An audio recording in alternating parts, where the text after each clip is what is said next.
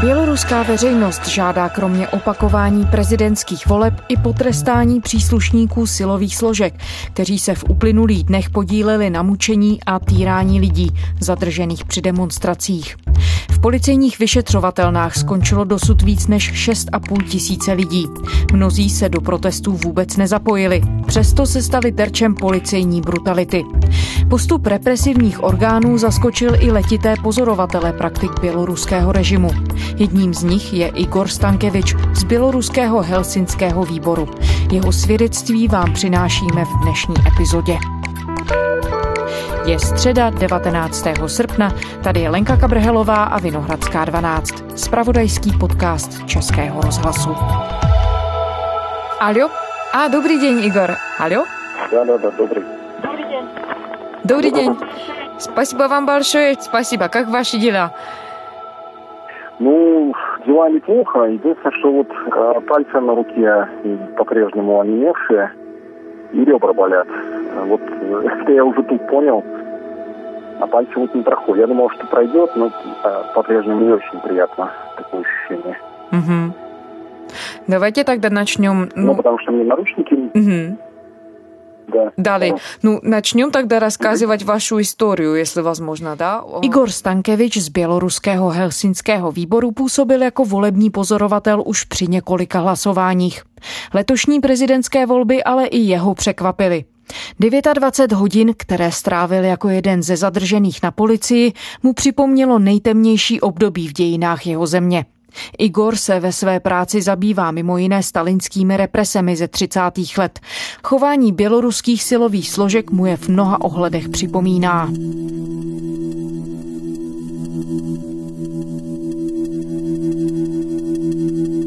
Да, да, да, да. Более того, я наблюдал на том же участке, на который я Byl jsem teď pozorovatelem ve stejném volebním okrsku jako během loňských parlamentních voleb. Volební místnosti jsme sledovali nepřetržitě několik dní. Během předčasných voleb, které předcházely nedělním volbám, jsme zaregistrovali, že oficiální komise uvádí třikrát vyšší počty účastníků, než jsme napočítali my.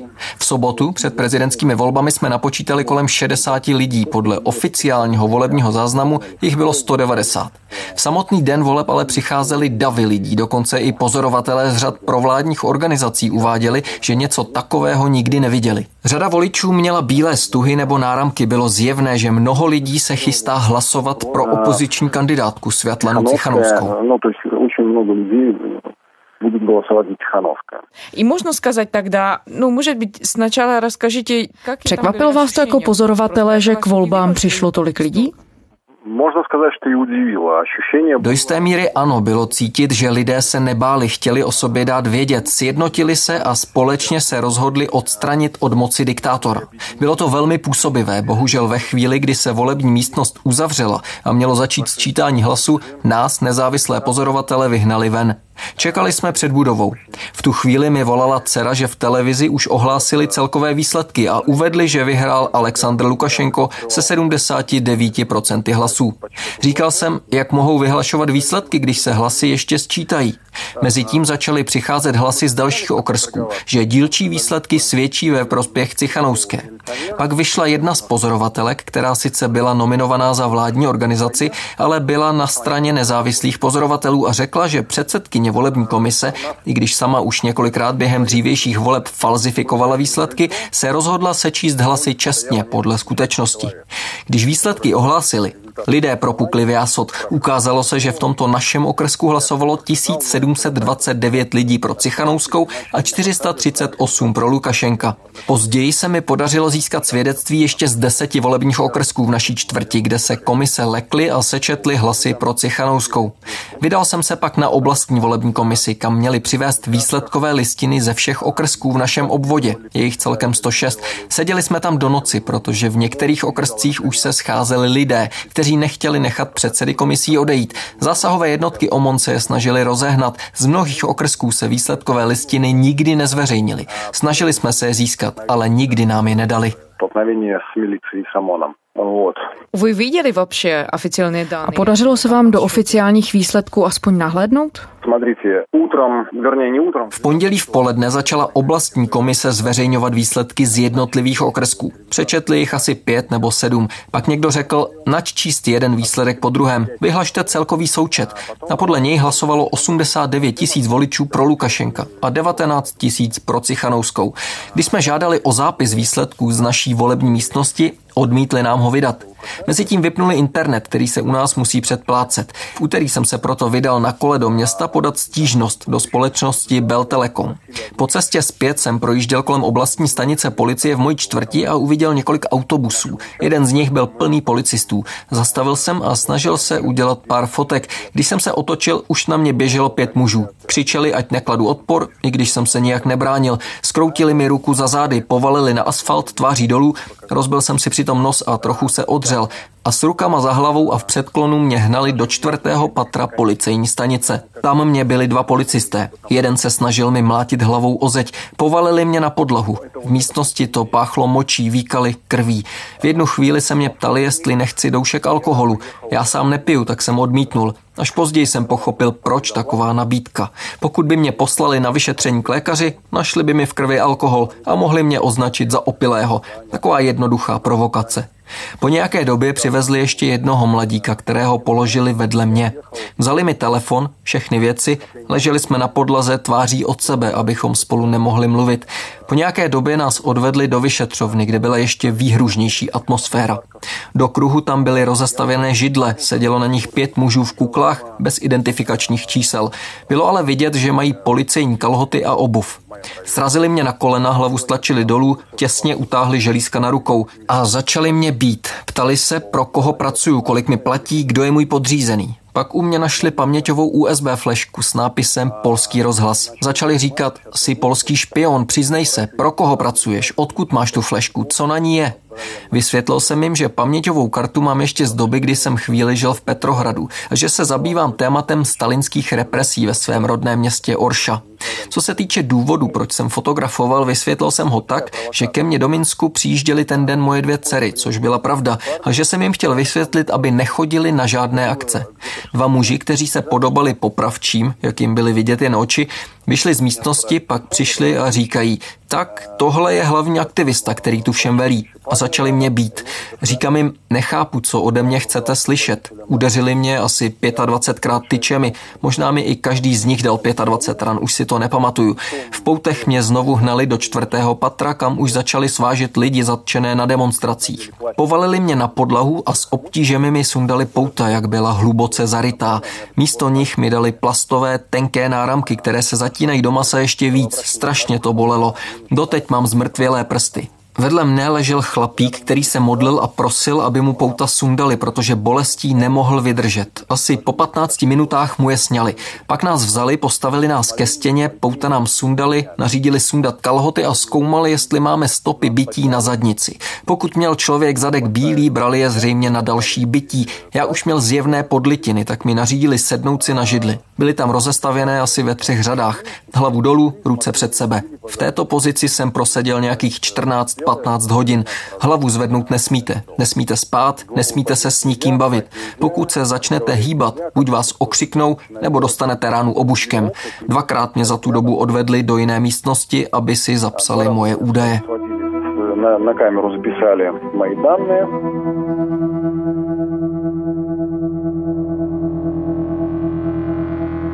No a дальше начался, конечно, кромешный ужас. A... Skutečné peklo začalo, když začali přivážet lidi z akce. Ozýval se řev, lomos, klení, výkřiky bytých lidí, křik mučitelů, kteří mlátili zadržené obušky. Trvalo to celou věčnost. Ležet, hlavu dolů, ležet, stát.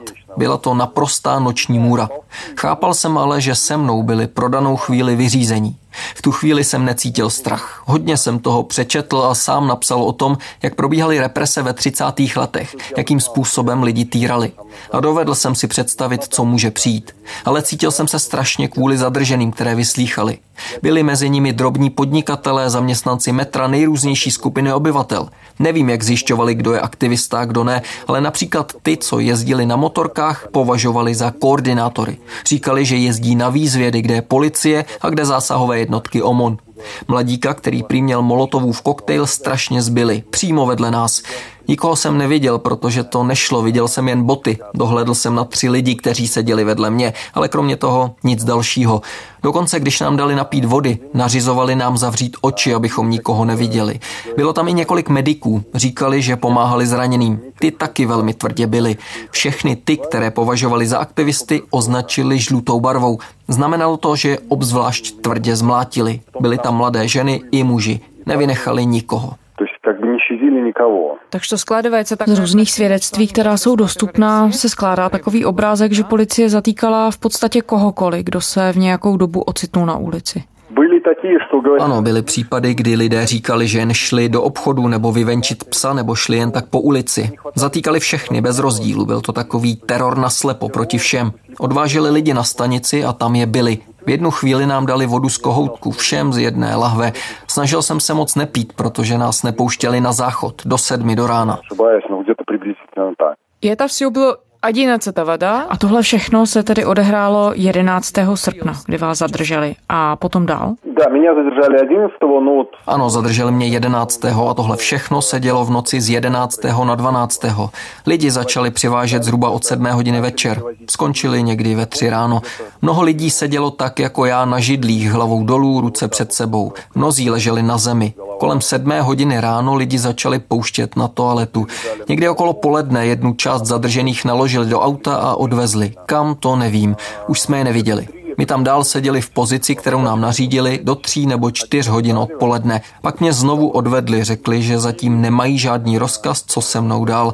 Odvedli mě zpět a už mě neposadili, ale nařídili mi složit se na podlahu do takové embryonální polohy, na kolena, hlavu dolů, ruce za záda. Je to hrozně těžká pozice, nohy vám dřevění, bolí vás záda. Pak mi povolili se natáhnout, tak jsem ještě další hodinu a půl ležel na betonové podlaze, tváří k zemi, ruce za hlavou. Potom nás nahnali do policejního Antonu, udeřili mě ještě znovu do tváře a do uší. V prostoru pro pět lidí nás bylo jedenáct, skoro jsme se dusili, během čtvrt hodiny jsme byli promočení potem. Pak jsme pochopili, že nás vezou na stanici, kde se rozhoduje o rozdělení zadržených. Tam nás znovu položili na zem. Pak nám dovolili stát u stěny. Pro mě to byla záchrana, dostal bych na zemi zápal plic. Tam proběhnul s každým z nás soud. Mě obvinili z toho, že jsem stál vedle okrskové policejní stanice, máchal rukama, vykřikoval hesla a používal sprostá slova. To je ten úplně nejlehčí přečin, se kterým můžou přijít. Mnohým dalším přišli neuposlechnutí pokynů policie, což už je prakticky trestný čin. Mě asi zachránilo to, že se soudce zeptal, jestli mám nezletilé děti. Žije se mnou dcera, což jsem uvedl a možná právě to mě zachránilo. Znovu jsem pak slyšel, jak bí zadržené, ozýval se křik. V jednu chvíli dokonce volali zdravotníka, možná zrovna někdo ztratil vědomí. Od ostatních oddělili aktivisty, ty lidi, které označili žlutou barvou. Je zřejmě týrali obzvlášť tvrdě. Potom byly ještě slyšet údery obuškem, křik utichl. Potom začali vyvolávat jména. Říkal jsem si, že to budou ti, které budou dál mučit. Ukázalo se ale, že to jsou naopak ti, komu dali pokutu a pustili domů. Zaznělo i moje příjmení. Dali mi moje věci, ne úplně všechny, nedostal jsem kolo ani paměťovou kartu. Čtyři z nás pustili. Před budovou byla spousta lidí, ukazovali nám fotografie a ptali se, jestli jsem neviděl jejich děti, syny, manžely, dceru. Jednu tvář jsem poznal. Byl to muž, který stál hned vedle mne. Я одного познал, он стоял рядом со мной, говорю, вот этот вот парень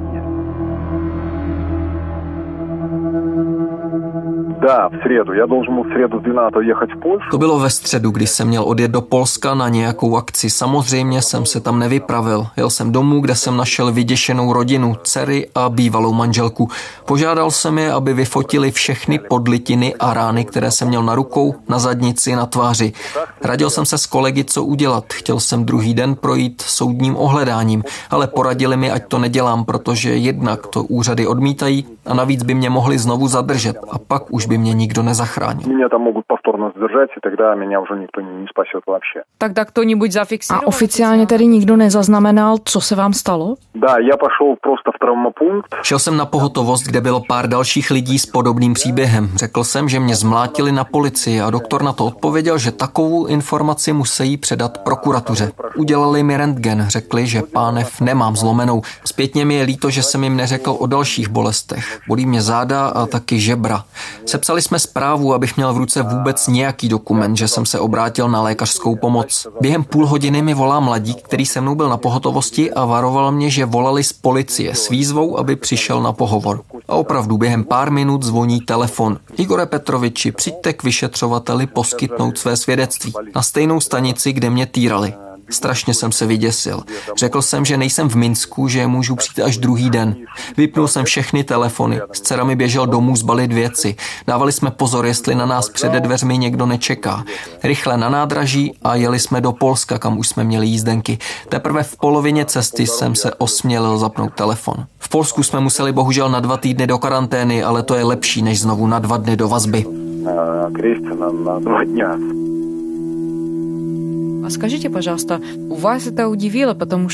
Igore, vy jste říkal, že jste byl pozorovatelem u voleb už několikrát, zabýváte se historií, represemi za stalinských dob a znáte povahu a metody současného běloruského režimu, který je u moci už přes dvě desítky let. Překvapilo vás, co se stalo, anebo jste to čekal? Я такой жестокости не ожидал, но я, во-первых, никогда не попадал в такие... Takovou krutost jsem nečekal, jednak proto, že jsem sám v takové situaci nebyl. V roce 2010 po volbách to bylo podobné, ale tehdy jsem žil v Rusku. Ale jen tak člověka mučit, pro nic za nic, zaskočilo mě to, že mě začali obvinovat z toho, z čeho sovětský režim obvinoval moji prababičku a praděda, že jsou polskými špiony, za což je nakonec i zastřelili. Od té doby uplynulo 80 let a nic se nezměnilo. Znovu hledají polské špiony, znovu mučí lidi. Věděl jsem, co se může stát a hlavně jsem četl spoustu dokumentů, záznamů o výsleších. Vím, že pokud se člověk k čemukoliv přiznal, tak to byl konec. Podepsal si rozsudek smrti. Ale pokud vše popřete, šel jsem jen kolem, nemůžu vám nic dalšího říct, je přeci jen šance se zachránit. Je možné, že pokud bych řekl, že jsem novinář, publicista, pozorovatel u voleb, takže by mě tam prostě ubili что я наблюдатель, ну тогда меня просто убили там. А когда вы видите что сейчас происходит? Když se díváte na to, co se teď v Bělorusku děje, na víkendové demonstrace a tak dál, kam se podle vás situace může vyvinout? У меня очень позитивное впечатление. Я жалею, что я не там. Mám z toho velmi pozitivní dojem. Je mi líto, že tam nejsem. Samozřejmě bych také šel demonstrovat. Jsem přesvědčený o tom, že pokud budeme postupovat společně, můžeme se osvobodit od diktátorského nelidského režimu. Přičemž je jasné, že se režim snaží získat čas. Lukašenko řekl, že od moci ho můžou odstavit jen pokud ho zabijí. Možná je to jediná možnost, že to musí dopadnout tak jako v Rumunsku s Čaušeskem, ale to je krajní varianta. Tolik lidí už trpělo.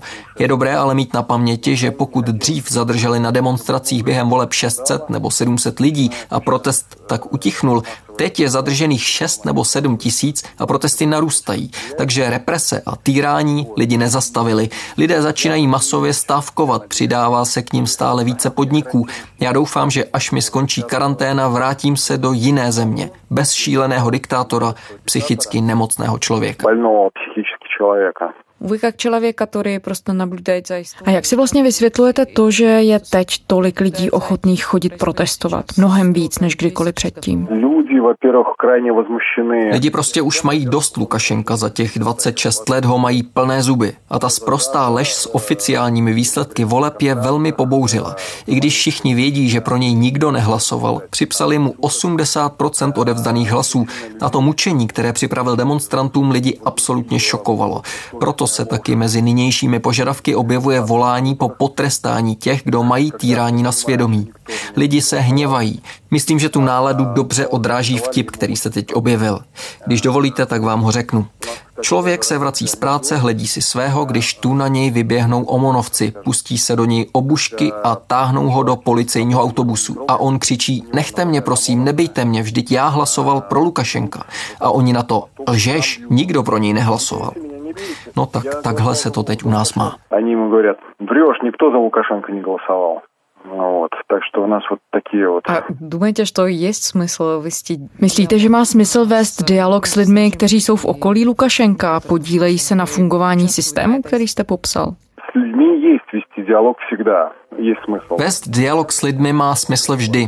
S Lukašenkem ale ne, je to nemocný člověk. Navíc chápe, že pokud teď odstoupí, odsoudí ho za řadu trestných činů, včetně politických vražd, které se odehrály na konci 90. let a po roce 2000.